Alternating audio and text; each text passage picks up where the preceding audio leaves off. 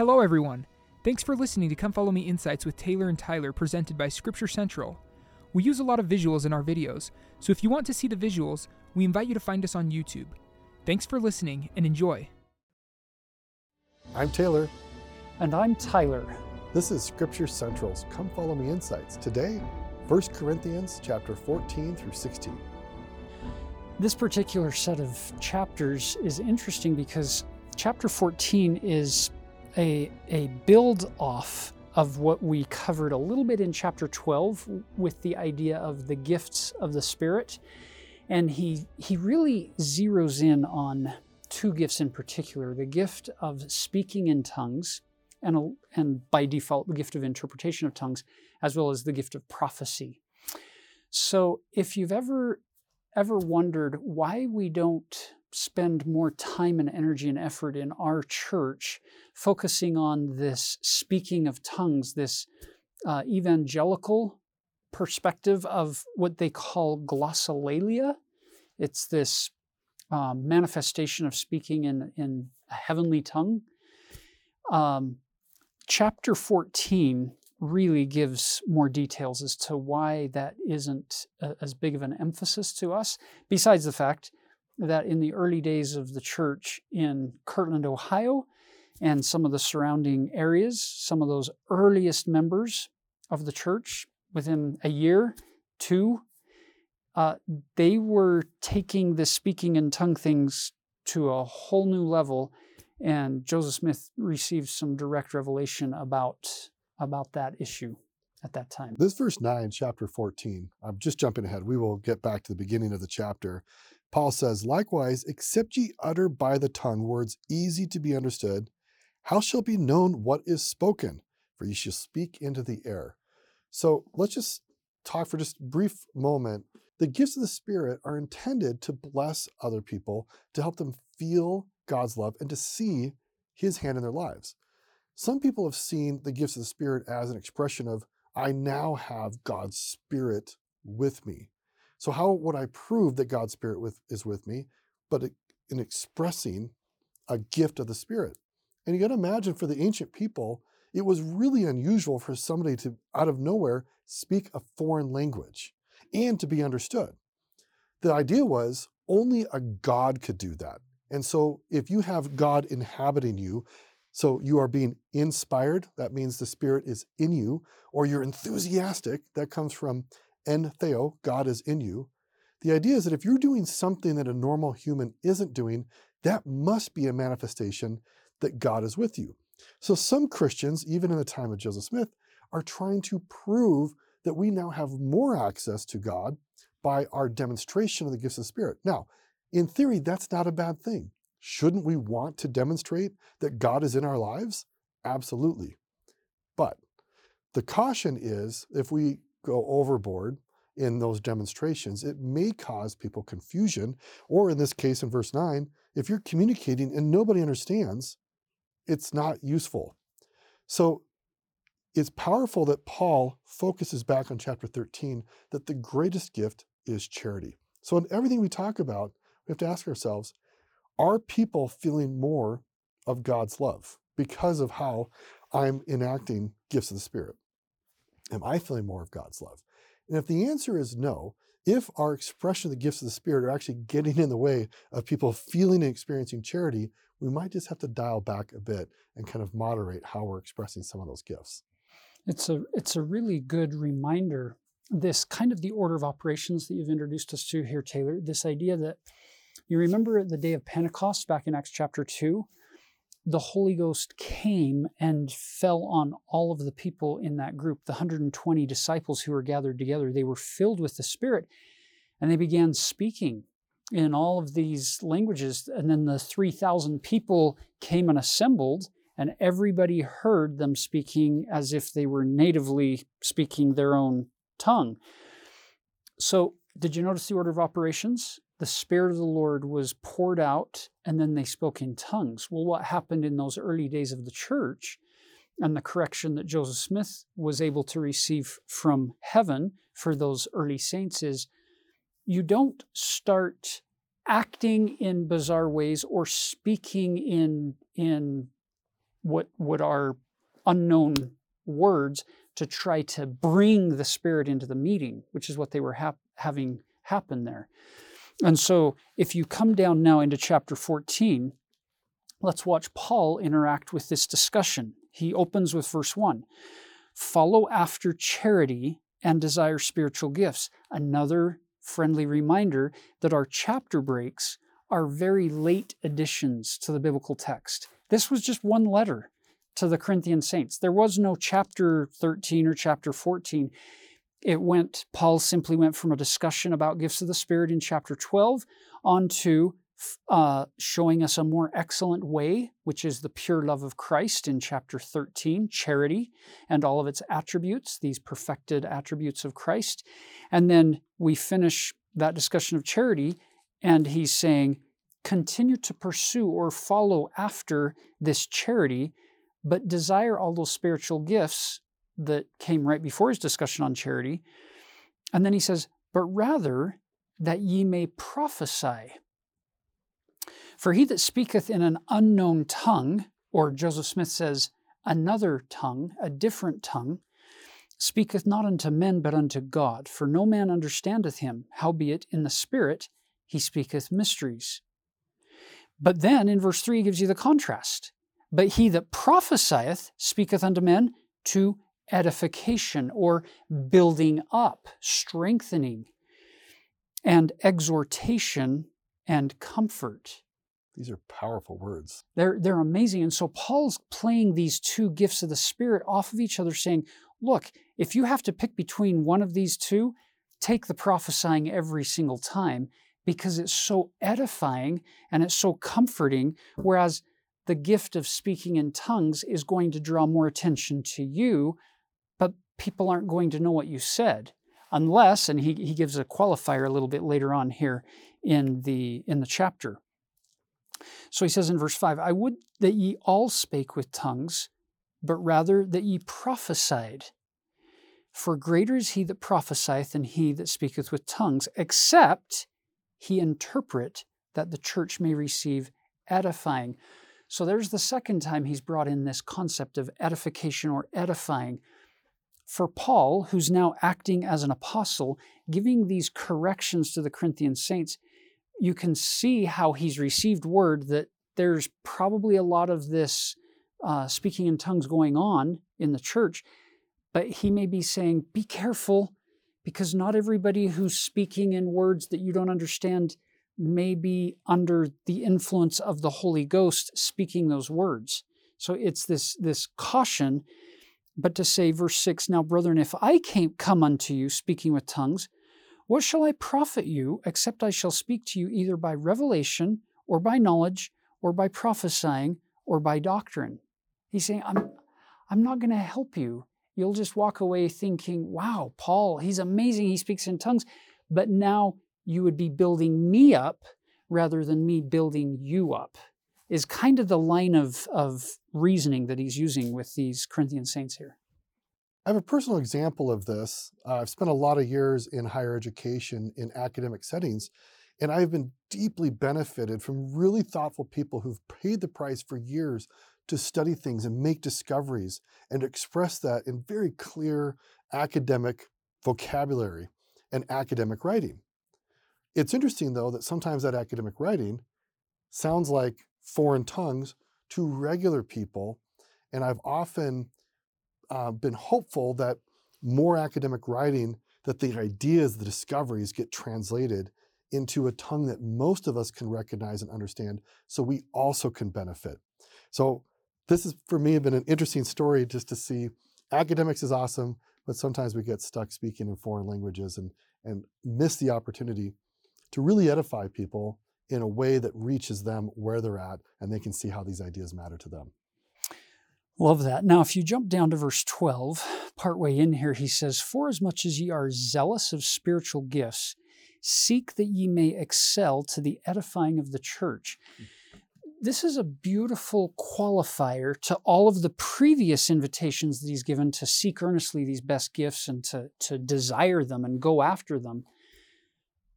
His point here that it, it's almost as if he's touched on it and touched on it and touched on it, but now he hones in on this idea of, but in all of your seeking of spiritual gifts, don't have it be for your gain or for your benefit. You'll notice the idea here is that ye may excel not above any other people, not to win in any comparison, but to the edifying of the church. I love that Zion concept of if I'm seeking a gift, it's not for my own gain, it's to bless as many people as possible. And if everybody in my congregation is having that same desire and that same seeking and that same praying, we're all going to be edified way better than if each individual is in that audience seeking for their own gain. It's, it's the difference between this isolation um, gift seeking versus this collective edifying the body of Christ gift seeking. Such a beautiful concept here. Well, it's back to the main idea of this letter. This letter, in part, was written to the ward in Corinth because of lots of disunity and chaos in the community. And Paul is trying to give them yet another way that they can be unified. And when we're in a body, a group of people, if we're all tugging in different ways, it just tears the body to pieces. Bodies cannot live like that. But we all decide, I'm going to play my role. I'm the hand, the foot, the eye, whatever my role is, I'm going to magnify that and do it really well so the whole body is edified or built or sustained in order for the larger group to succeed. Now let's jump down to verse 19. Yet in the church, I had rather speak five words with my understanding that my, by my voice I might teach others also, than 10,000 words in an unknown tongue. It's that idea if when we're speaking, if we're doing that in order for people to acknowledge how smart we are or how much learning we've had, then we're no longer edifying the church. We're seeking for the glory and the gain and the recognition of people. And I think 10,000 years from now, none of us are going to look back and say, man, I wish I would have been more popular. I wish I would have had more people giving me praise and honor and glory, because that's not why we're here. We're here to come to know the Lord better and to give any glory to God and to edify others, to love God with all of our heart, might, mind, and strength, and love our neighbors ourselves. That's what we're trying to do. And now you can see how gifts of the Spirit can facilitate that process of discipleship on the covenant path.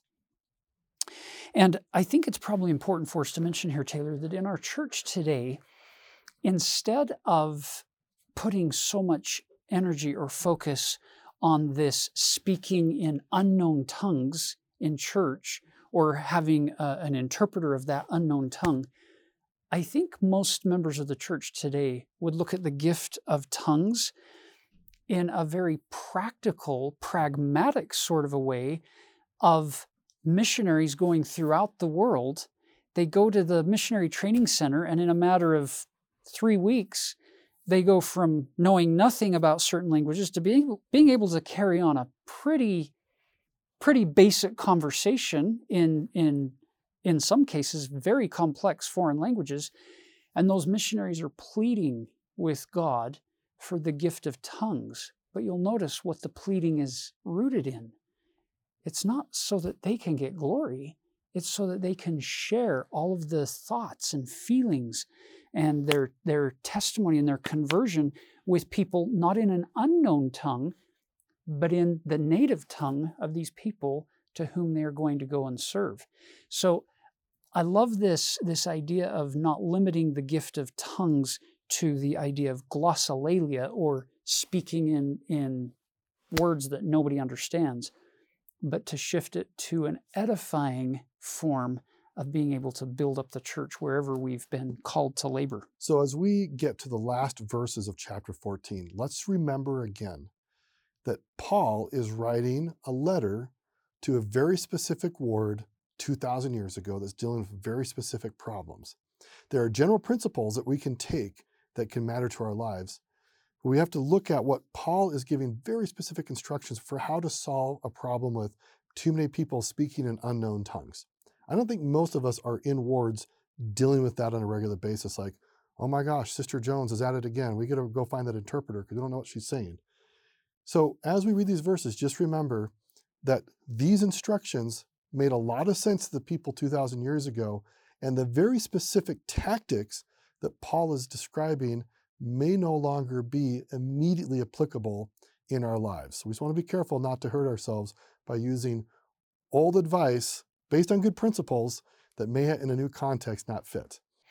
That's that is very important to keep in mind as we read, especially this first column here of page 1456 in the English New Testament, uh, because it is loaded with specifics for them at that time, not eternal principles of, of truth that should be translated into practice or that you would expect to find in the, in the church handbook of instructions today.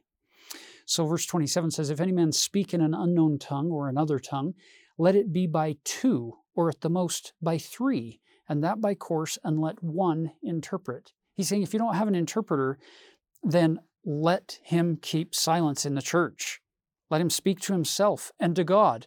If you want to pray to God in that unknown tongue, it's between you and him, but don't draw attention to it in front of everybody. Which again would create disorder and disunity in a sacrament meeting if somebody's just off blabbling in some language nobody understands. Absolutely. And then he says, If any man be revealed to another that sitteth by, let the first hold his peace. For ye may all prophesy one by one, that all may learn and all may be comforted. Isn't it fascinating now when you can take scriptures like this? And, and most of you probably understood basically what Paul was saying. Uh, if anything be revealed to another that sitteth by, let the first hold his peace, for ye may all prophesy one by one, that all may learn and all may be comforted. And you say, I, I kind of get what's going on there. I love when you can look at the scriptures as one and teach them all together. In the Doctrine and Covenant, section 88, in this great revelation for setting forth the order of the school of the prophets, the Lord takes that concept from Paul and he gives us what, in my opinion, is a huge upgrade. It's an enhancement in clarity and in focus here. Listen to these words in section 88, verse 122. Appoint among yourselves a teacher, and let not all be spokesmen at once. When you've got a room full of people who are speaking in tongues, it, it can become chaotic. He says, Let not all be spokesmen at once, but let one speak at a time, and let all listen unto his sayings, that when all have spoken, that all may be edified of all, and that every man may have an equal privilege. Such a beautiful principle for teachers and students in any kind of a setting, whether it be at church or in the home or in general conference. You'll notice what happens at the general conference pulpit. They take turns.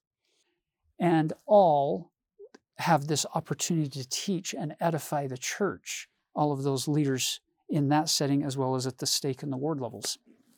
So then we come down to two of the, the most troubling verses in, quite frankly, in all of the scripture for, for many people, because Paul is speaking through his cultural lens in a first century uh, dominated by a lot of pagan rights and privileges now trying to figure out how to blend with a Jewish Christian group, so these Gentile Christians and Jewish Christians, and they do things very differently in a Jewish context than they do in that Gentile context, and they're now all coming together in the same ward.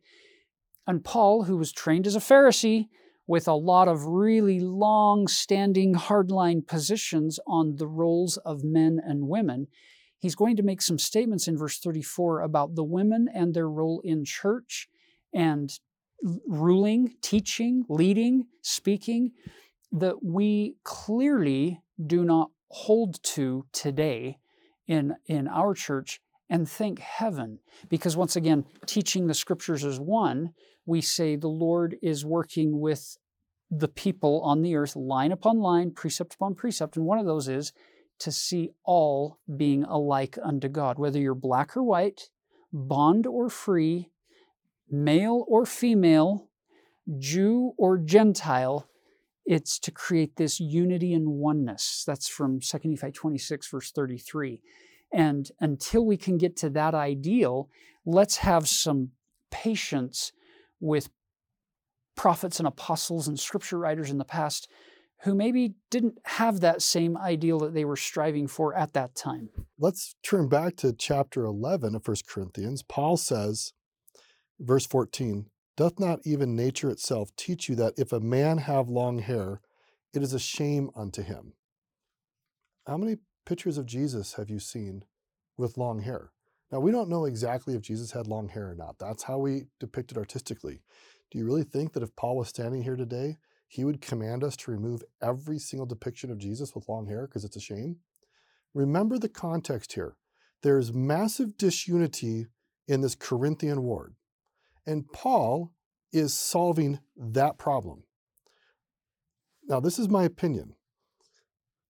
I can't imagine that he's saying, you know, I really hope this letter goes out to billions of people for thousands of years to come and that the very specific advice I'm giving in the cultural context will be spread widely, and all the men who have long hair feel bad, and that women are just forever silent. Now, in the Greco Roman culture, it, in some ways, it was a bit like um, traditional Middle Eastern culture where women were supposed to be not in public, they're supposed to be silent, the men are supposed to be in charge. You had some of that going on in the Roman culture and in the Jewish culture. Now imagine Paul trying to deal with disunity or disorder. He thinks, well, maybe one way to keep order is to only have the men speak. And the women, not breaking cultural expectations where they shouldn't be speaking in public, have them only speak at home. That would make sense from Paul's perspective. And that's why it's important when we read that we read from that cultural context and realize well, we don't live in that kind of world today, and there's some problems with that perspective. And we can let Paul speak to the Corinthians in the Corinthian First Ward 2,000 years ago. And it, it would be an, uh, a powerful exercise for some of you to go back and review the most recent General Conference and look at all of the talks that were given by women in that General Conference and listen to how the Lord speaks to us through their voice, their unique perspective on, on family, on relationships, on the gospel of Jesus Christ, on the scriptures. It's beautiful. And if we were to remove those women's voices from just our general conference or from your sacrament meetings or from your, your ward classes, we would be missing out on a great deal of, of beauty and revelation that flows from heaven for us as a, as a collective group. Turn back to Romans chapter 16, one of the greatest letters ever written at all time. This is Paul's like kind of his triumphal like theology. And what does he say here in verse 3? Greet in chapter 16, greet Priscilla and Aquila, my helpers in Christ Jesus. These were people who engaged in the missionary work with him for a long time. Do you think that Paul, if he was standing here, would say, Yeah, what I loved about Priscilla is how silent she was as a missionary and how silent she was in the church when she had an opportunity to build and prophesy and edify? Take a look at verse 7. Salute Andronicus and Junia, which actually is a female, my kinsmen and my fellow prisoners who are of note among the apostles who were in Christ before me. So here's this other woman who is well known among the apostles and general leadership of the ancient church. And Paul is pointing out to the readers of the Roman epistle, you guys should be listening to her. So, again, this is why it's important that we let Paul be Paul for his very specific times and not hold him hostage or ourselves to very precise, specific instructions for one single ward 2,000 years ago that was dealing with a raft of disunity and disorder in their community. That's a really important principle for all aspects of the gospel that you look for triangulation of these teachings, um, both in frequency and in recency. You, you look across the scriptures and across the words of living prophets and don't take one isolated verse or one isolated quote or an idea. You're looking for triangulation to see who said it, when did they say it, how often has it been said, how recently was it said. It's not helpful to go back and find one quote from the 1950s to then defend a certain practice if no prophet and apostle has said anything about that topic in the last 80 years or 70 years, whatever it may be. It's this idea that Paul doesn't emphasize this in his epistle to the Romans. He's not going to emphasize this idea in his epistle to the Thessalonians. He's it's for the Corinthian saints. And I'm not exactly sure all the personalities and all of the exact scenarios going on in Corinth, but Paul was, and he's writing to them. And so we try to find the principles that are repeated in other scriptures and by other prophets. Those are the ones we latch onto. And we acknowledge the realities of a culture and a time and a place for the ones that we don't latch onto, like this one. Now, that brings us to chapter 15, which is probably the greatest chapter in all of our scripture canon as far as Paul building a case for corporal resurrection or the resurrection of Jesus Christ and because of his resurrection, the fact that there will be a universal resurrection for all of us. Yeah, bodily resurrection, which would have been really striking for these ancient people. It was not a common idea. We as Christians know this concept, but in Paul's day, it was really unusual, and Paul is trying to give them strong evidence for why this is solid doctrine. And, and keep in mind, this letter, once again, we've said it a million times, here we go again. It's going to Corinth, which is near the epicenter of all of this Greek philosophy that doesn't believe in resurrection. They, they mock, scoff at that doctrine. So Paul is giving them so many witnesses, and he's going to build a case almost as if he's a lawyer here, trying to prove this point that the resurrection of Jesus Christ is real. And he doesn't need to build such a huge case for it in his other letters to other people because it's just not as big of a deal to them as it is in Corinth. So here we go. Let's pick it up in verse 3. For I delivered unto you first of all that which I also received, how that Christ died for our sins according to the Scriptures. That doctrine right there, it, depending on the timing of when these letters are written, compared to when the Gospels are written, we don't know. And there's huge scholarly debate about the timing of all of these writings in the New Testament. But it's possible that this is one of the earliest writings about what actually happened on the cross at the crucifixion of Jesus Christ, at his death. And did you see the significance here? Christ died for our sins according to the scriptures. And then he says, and that he was buried and he rose again the third day according to the scriptures. So he's he's building this case to say, look, the Savior died, and we don't know if the Corinthian saints have the Gospels of Mark or Matthew or Luke or John by this time. Many biblical scholars would say they don't, but they have reasons for making a late dating on those Gospels. But perhaps here we're saying, look, according to the scriptures, you've read this, Christ died for your sins and he was uh, risen again. So that's our introduction to the resurrection. And I love how, as the verses go on, there's an amplification from a single I am giving you what I know to larger and larger wit numbers of witnesses. So watch what happens. I received, I delivered what I had received. And then he says in verse 5, and that he was seen of Cephas. So that's Peter, Cephas. And then he was seen of the twelve. Then, verse 6 after that, he was seen of above 500 brethren at once, of whom the greater part remain unto this present, but some are fallen asleep. So many of them are still alive, some have died. But you can talk to these people. Some of the Corinthians may have known some of these individuals and had eyewitnesses that they themselves had seen Jesus Christ. Now, let's just tie this into the Book of Mormon briefly. The Book of Mormon has multiple witnesses. Joseph Smith. It's got the three witnesses, it's got the 12 witnesses, and a bunch of indirect witnesses. But how many would you say there are of the plates themselves? 15 or 20 people? Yeah. Okay. And that's a lot. And we make a big deal of it in the church that we have nearly two dozen eyewitnesses that the plates from which the Book of Mormon was translated is real. 12 or two dozen, 24. We're talking 530 people. It's a huge amount of people we're talking about a massive amount of witnesses.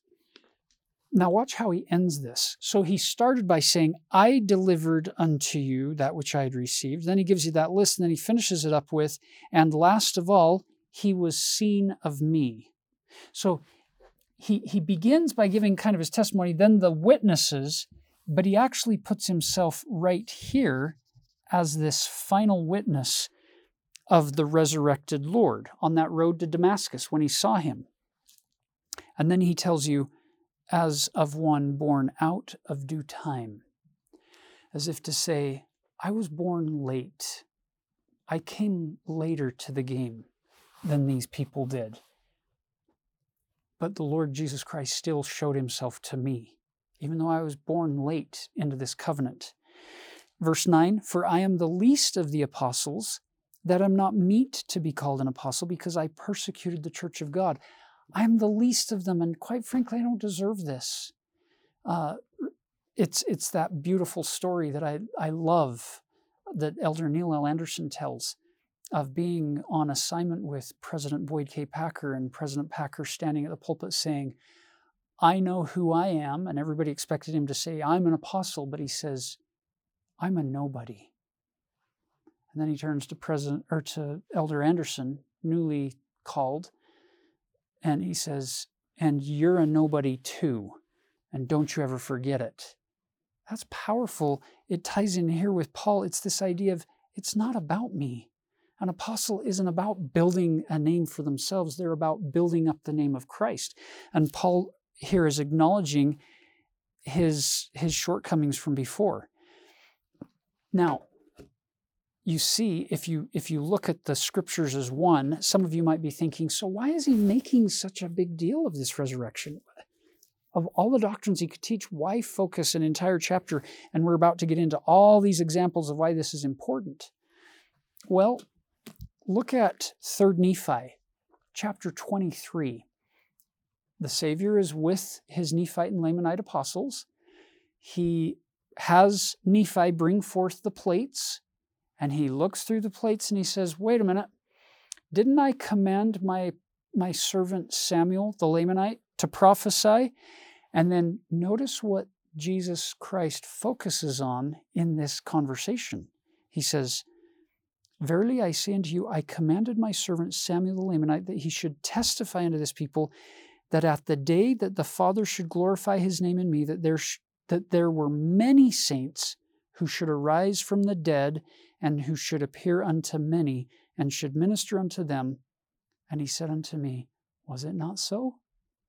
So, of all the amazing things that Samuel prophesied, the one thing that Jesus Christ focuses in on is this prophecy that the graves would be open and many people would be resurrected, not just the Lord himself, but that because of his resurrection, these graves would be opened. And Nephi says, Yeah, that was so. And then they go and says, Many saints did arise and appear unto many and did minister unto them. This is an important doctrine, and it's an earth shattering doctrine for the Corinthian saints in the first century. And so he's wanting to drive this point home. It's pending. You will all rise again. Now, look how he does that. Before we jump in, let's give just a bit more cultural context. In the city of Corinth, there were a number of what were called funeral cults. Cult sometimes has a negative term uh, meaning today, but it was groups of people who gathered together to celebrate and to give good funerals to people who had died. And everybody would essentially buy a subscription. It's like life insurance, that they'd be part of this group, they'd all hang out in life, and if somebody died, there was enough money to throw a banquet in the honor of the deceased and to make sure they had good burial. And this was very popular in Corinth. So people already had in their minds these social organizations about celebrating somebody's life when they died. And suddenly, Christianity comes along, and it's not just about celebrating that somebody lived a life, now they've died, we've acknowledged them, we remember them, but now we can actually remember them forever because of the resurrection. So this doctrine would be super exciting for the Corinthian saints. And he is using some of the cultural practices that they would have known to help them to see that there is doctrine here that matters to your eternal life. So for any of you who who may be watching who have lost a loved one or loved ones and it's still it's still a little tender for you and it hurts. These are powerful words that are coming up. He says verse 12 now if christ be preached that he rose from the dead how say some among you that there is no resurrection of the dead? He's saying what good did it do jesus christ to be resurrected if you're not going to believe in this? But if there be no resurrection of the dead, then is Christ not risen? He broke the bands of death, not just for himself, but for the edification and the building up of all of us. And if Christ be not risen, then is our preaching vain, and your faith is also vain. You have, you're wasting your time. Yeah, the word vain means empty, without purpose. Wow. So, why do we put so much emphasis on resurrection? I think it's tied in here to this glorious part of the plan of salvation of our Heavenly Father. That everybody would come to the earth, live through this test of mortality, we would all die and be resurrected to then be brought up to be judged and receive all of the, the, the blessings as joint heirs with Christ that we were willing and, and able to receive. It's fascinating this phrase faith is vain if you don't accept or if resurrection isn't real, which it is. Let's think about the principles of the gospel. We have faith in Jesus Christ, including that he was raised from the dead. And with that compelling faith, we're willing to let go of the sins that cause us death and thus enter into the symbol of death, baptism, and to be uplifted again in baptism as we will be uplifted from the grave. It all ties in. That I don't know if we talk about this much as much as we should in the church. We talk about faith in Jesus Christ, but we don't always pair it with the reality of resurrection. That a core element of that faith is the fact that we will all be resurrected because Jesus was resurrected. So so let's make that let's drive that point deeper here starting in verse 19. If in this life only we have hope in Christ, we are of all men most miserable. Think about the beautiful hope that the gospel of Jesus Christ contains for, for disciples of Christ. You, you live and you grow in all of these attributes and these capacities and you build these relationships. And then he says, and if there's no resurrection and it's only in this life that we have hope in Christ, then we're the most miserable of all because we built this huge uh, potential and had these a taste of all these amazing experiences, but it's just for this life, not for the next, not for the eternities, then we're most miserable of all.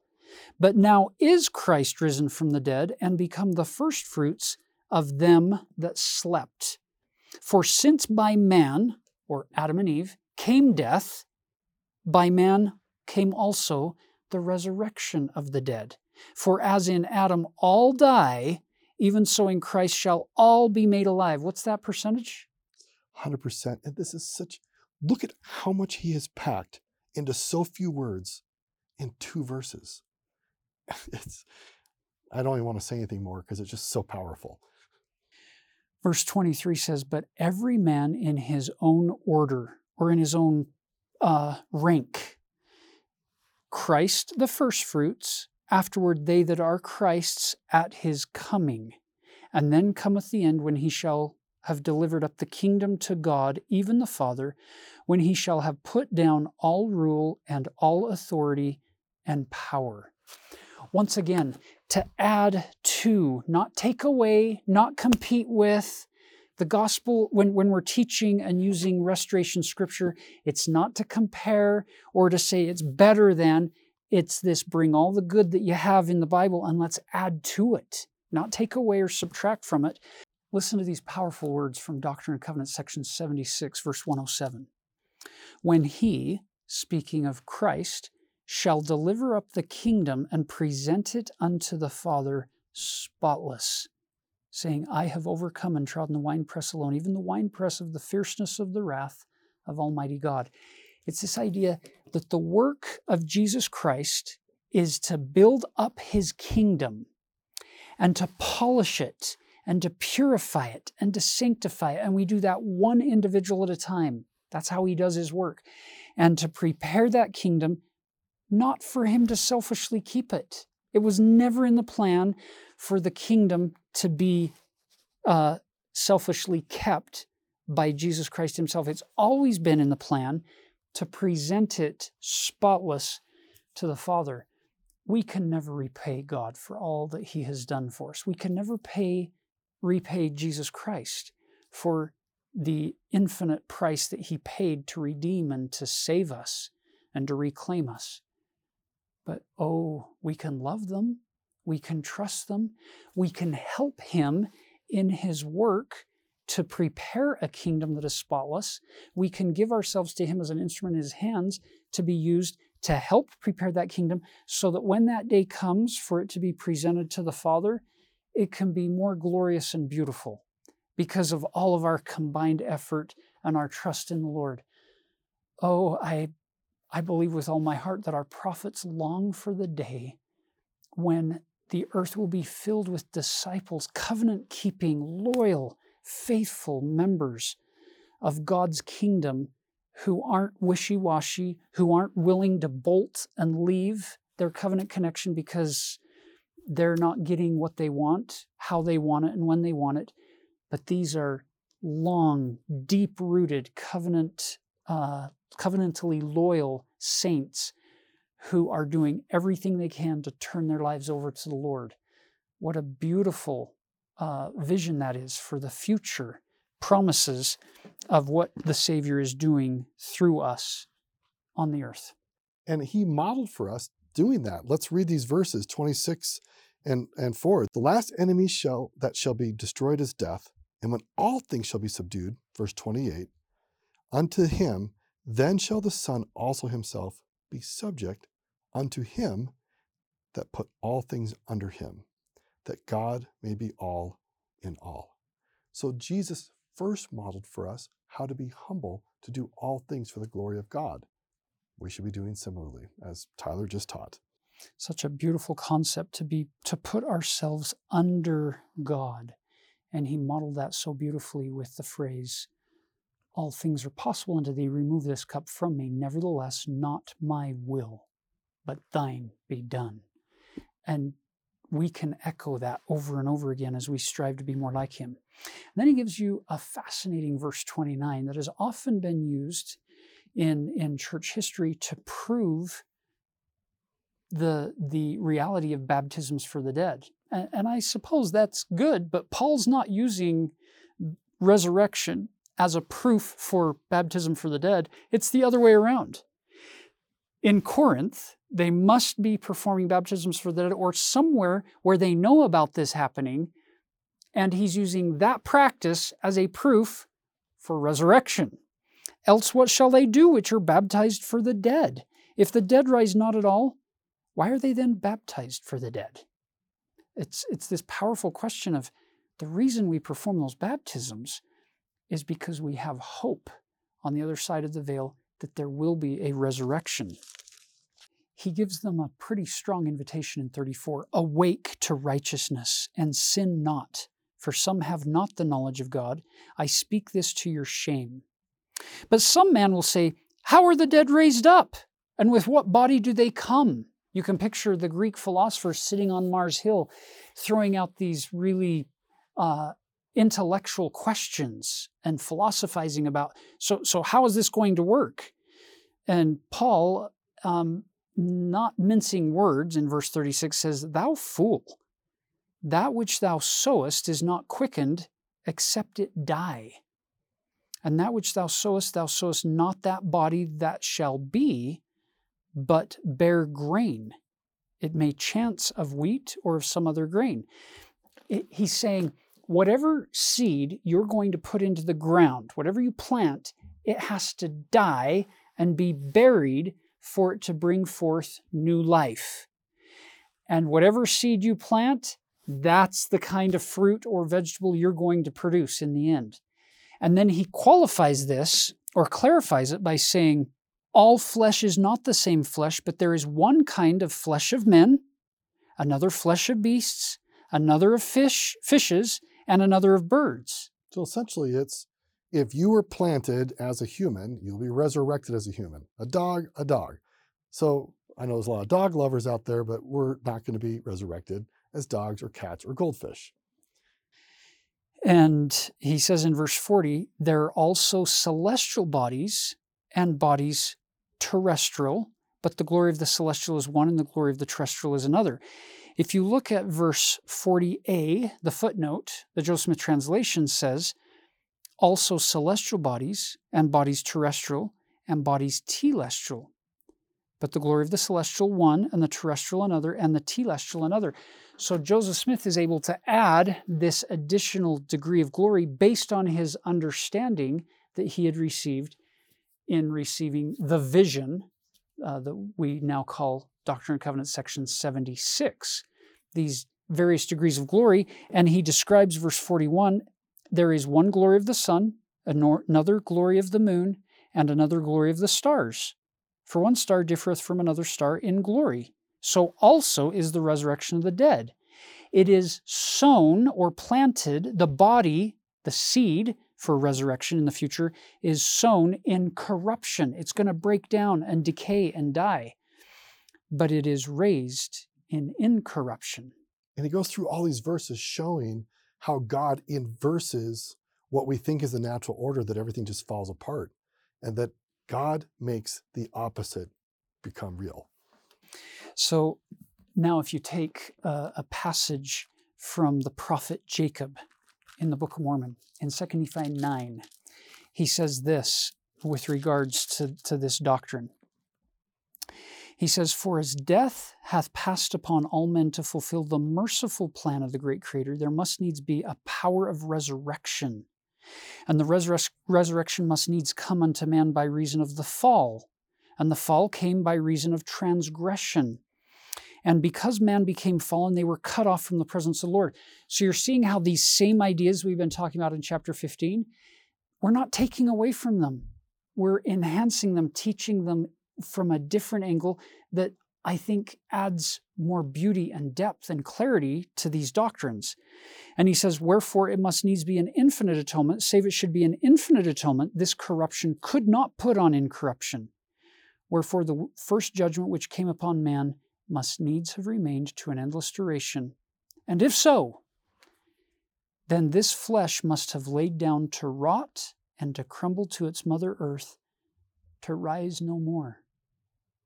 Without an infinite atonement of Jesus Christ, all of those philosophies taught by the Greeks, they're true. That's exactly what would happen to us. But that isn't what happened because the Savior Jesus Christ did complete an infinite atonement. He did die, He was buried, and He did raise again. And because of that, we will also be raised in incorruption. So now let's jump down to chapter 15, verse 45. And so it is written in Genesis chapter 2. It says, The first man, Adam, was made a living soul, and the last Adam, which would be Christ, was made a quickening spirit. And quickening means to be alive. Howbeit, that was not first which is spiritual, but that which is natural, and afterward that which is spiritual. So you're seeing this progression. We're in the Garden of Eden in a spiritual state, and because of the fall, we now come into this physical death realm where we enter this realm by a spiritual death, leaving the presence of God. And it's through Christ, the last Adam, to use his, his wording here, that we enter back into a spiritual realm, the, the spirit world, awaiting the resurrection, where we then become fully restored, never to see corruption again. What I love about Paul's doing here, let's just remember the context. There's been massive disunity in this world, chaos. There's lots of reasons that people have been doing things that create chaos. And Paul is concluding his letter with the doctrine of resurrection. It's almost as if he's saying, all the things that you guys are bringing to the ward meeting that's causing so much chaos can we just be fixated on what matters most, which is our faith in Jesus Christ as our Savior? And resurrection is one of the key principles that drives that faith. And you think about it like, do I have time to have disunity with my fellow brothers and sisters when I am spending time in the joy of the knowledge of the salvation I've received through the last Adam, Jesus Christ, and the resurrection that is promised? It's powerful. Now you come down to verse uh, 50, and it says, Now this I say, brethren, that flesh and blood cannot inherit the kingdom of God, neither doth corruption inherit incorruption. Some would read that and say, Wait a minute, I thought the whole chapter was about resurrection. Now he's saying, no, if you have flesh and blood, you can't inherit the kingdom of God. And that is true. There's a word in there that is attached to our physical state on earth in mortality, and the word is blood. The Lord Jesus Christ shed his blood, which is symbolic of our humanity, our fallen nature. It's in blood that death, the seeds of death, are carried in our body. You'll also notice in scriptures, you never refer to a resurrected being as having a body of flesh and blood.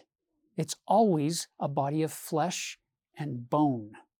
It's a tangible, physical, corporeal body, but not a body of flesh and blood. So he's saying, this, this current corruptible body that you and I have, this body of flesh and blood, it can't inherit a kingdom of glory. Therefore, it must needs be laid down. It has to be given up and planted for the body of flesh and bone without the blood to, to be given that opportunity to live. And he says, uh, verse 51 Behold, I show you a mystery. We shall not all sleep or die, but we shall all be changed in a moment, in the twinkling of an eye. Some of you can hear Handel's Messiah echoing in the background if you're familiar with this particular song. And a twinkling literally means a blink of an eye. It's just a fancy way of saying a blink or a snap of the fingers. So, this gives us a little hint into something we're going to talk about uh, in much greater detail when we cover 1 Corinthians. Paul very clearly has this perspective that the second coming is right around the corner. corner. And he's telling them, we're not all going to sleep but we're going to be changed in this at the at the last trump when the trumpet shall come and the dead shall be raised incorruptible and we shall be changed. For this corruption must put on incorruption and this mortal must put on immortality. So his idea here is is if you're alive in a body of flesh and blood when Jesus comes again then your body has to be changed in the twinkling of an eye from the corruptible to the incorruptible. And he's talking to them as if it's pretty imminent. it's pretty soon. And we're going to see that again way more clearly when we get to the, the letter to the Thessalonians. And he says, verse uh, 55 and 56, this is, uh, if you will, a taunt song towards death. O death, where is thy sting? O grave, where is thy victory? The sting of death is sin, and the strength of sin is the law. But thanks be to God, which giveth us the victory through our Lord Jesus Christ. Therefore, my beloved brethren, be ye steadfast and immovable, always abounding in the works of the Lord, forasmuch as ye know that your labor is not in vain in the Lord. As long as everything's in the Lord, everything you're doing, all these efforts you're making, it's not in vain. So, as he concludes the letter, he tells them about his future plans, which is to take up a collection and our understanding is for saints back in Jerusalem. Apparently, there was more needy people back there than in some of these richer places in the Roman Empire, like Corinth or Galatia. And so he's telling them, get your fast offerings ready to go. I'll collect those and I'll bring those with me when I return up to Jerusalem. And a fun little detail that he gives you there in verse 2 is that upon the first day of the week, let every one of you lay by him in store. It, they're, they're putting some emphasis on Sunday, the first day of the week the Jewish Sabbath is Saturday, and it's almost as if they're they're setting themselves a a special day, so the Sabbath for them becomes Sunday in celebration and memory of what event? The resurrection of Jesus Christ that we just got through talking about in chapter 15. And so that, that transition probably from worshiping the greatest event up to that time, being the creation of the world. So we rest on the Sabbath. But then the only event that is even more amazing than the creation of the world would then be the infinite atonement of Jesus Christ, culminating with his resurrection. So we're going to celebrate that on the Sabbath. However, if there are some exceptions to this, if you go to Jerusalem, for instance, and try to go to a sacrament meeting at the BYU Jerusalem Center, and if you show up on Sunday, there won't be a meeting because in Jerusalem, you celebrate the Sabbath on Saturday at the Jerusalem Center. In fact, when I lived in Cairo, Egypt, we celebrated on Friday, which happened to be the holy day for the majority of the country, which was Muslim. So it's interesting how the church kind of adopts uh, whatever the holy day is for that the large community where the church happens to be. We'll celebrate on that day, but usually most of the world over, it's on Sunday, which is again to remember Jesus was resurrected, and therefore all of us will be uplifted. And so now we wind down this letter, and he's been he's been pretty forceful with them. You remember clear back in chapter one, he he opened it up, guns a blazing. Now he's gonna going to close this letter with some final uh, counsel and admonition. Verse 13: Watch ye, stand fast in the faith. Quit you like men, be strong. The word quit there in verse 13 is behave. Rise up, O men of God, is basically what he's saying, and be strong. Let all your things be done with charity. So as he closes his letter, he acknowledges certain individuals who he, he uses this phrase in the bottom of or in verse 18 for they have refreshed my spirit and yours. Therefore acknowledge ye them that are such. Such a beautiful descriptor of what relationships in the kingdom of god are intended to do. Refresh your spirit, edify you, build you up. And then he says, verse 19, the churches of Asia salute you. Aquila and Priscilla salute you much in the Lord with the church that is in their house. So, this great couple that they're tent makers, Paul has picked up their trade. He has spent so much time and energy and effort with Priscilla and Aquila, and he's saying they also acknowledge you and they greet you which is back to Paul has been working diligently together with this woman, Priscilla, and her husband, that we understand is a husband, Aquila. And the point here is that Paul sees that the work of God cannot go forward without men and women working together in harmony. Love that. Now, verse 20, he says, All the brethren greet you. Greet ye one another with an holy kiss. So that is another specific practice that he gave them in Corinth for some reason. And he's not giving that to every other letter recipient. But for them, greet one another with an holy kiss. And then he says, The salutation of me, Paul, with mine own hand. So often he would probably have a scribe. He would dictate and the scribe would write, but Paul's very literate. But in this case, he concludes it by saying, The salutation of me, of Paul, with mine own hand. So the readers or the listeners might be able to inspect this document and see that Paul's signature is on it. And it would have, the, the writing would have looked different than the scribe's writing. So then he, he finalizes it by saying, If any man love not the Lord Jesus Christ, let him be anathema. The Greek word there means excommunicated. Um, it's it's this cut off, destroyed, wiped out, and then he finishes Maranatha, which is the Lord's coming, judgment. Mm-hmm. Um, the grace of our Lord Jesus Christ be with you. My love be with you all in Christ Jesus. Amen. What a beautiful way to end this letter that was filled with some rebuke. Now, we're going to set the stage for next week's set of scriptures from Second Corinthians, there's a principle in the Doctrine and Covenants that says, rebuking betimes with sharpness, but showing an increase of love afterward. Well, he gave some pretty strong rebukes in First Corinthians. Get ready because the next couple of lessons are filled with an increase of love and kindness and mercy and grace flowing from this apostle as he recognizes after he's received word back that some of the things he said were taken pretty harshly. And so you're going to see a kind, gentle um, response in Second Corinthians. So to conclude, it doesn't matter how many people have seen the resurrected Lord if I don't devote my life to him.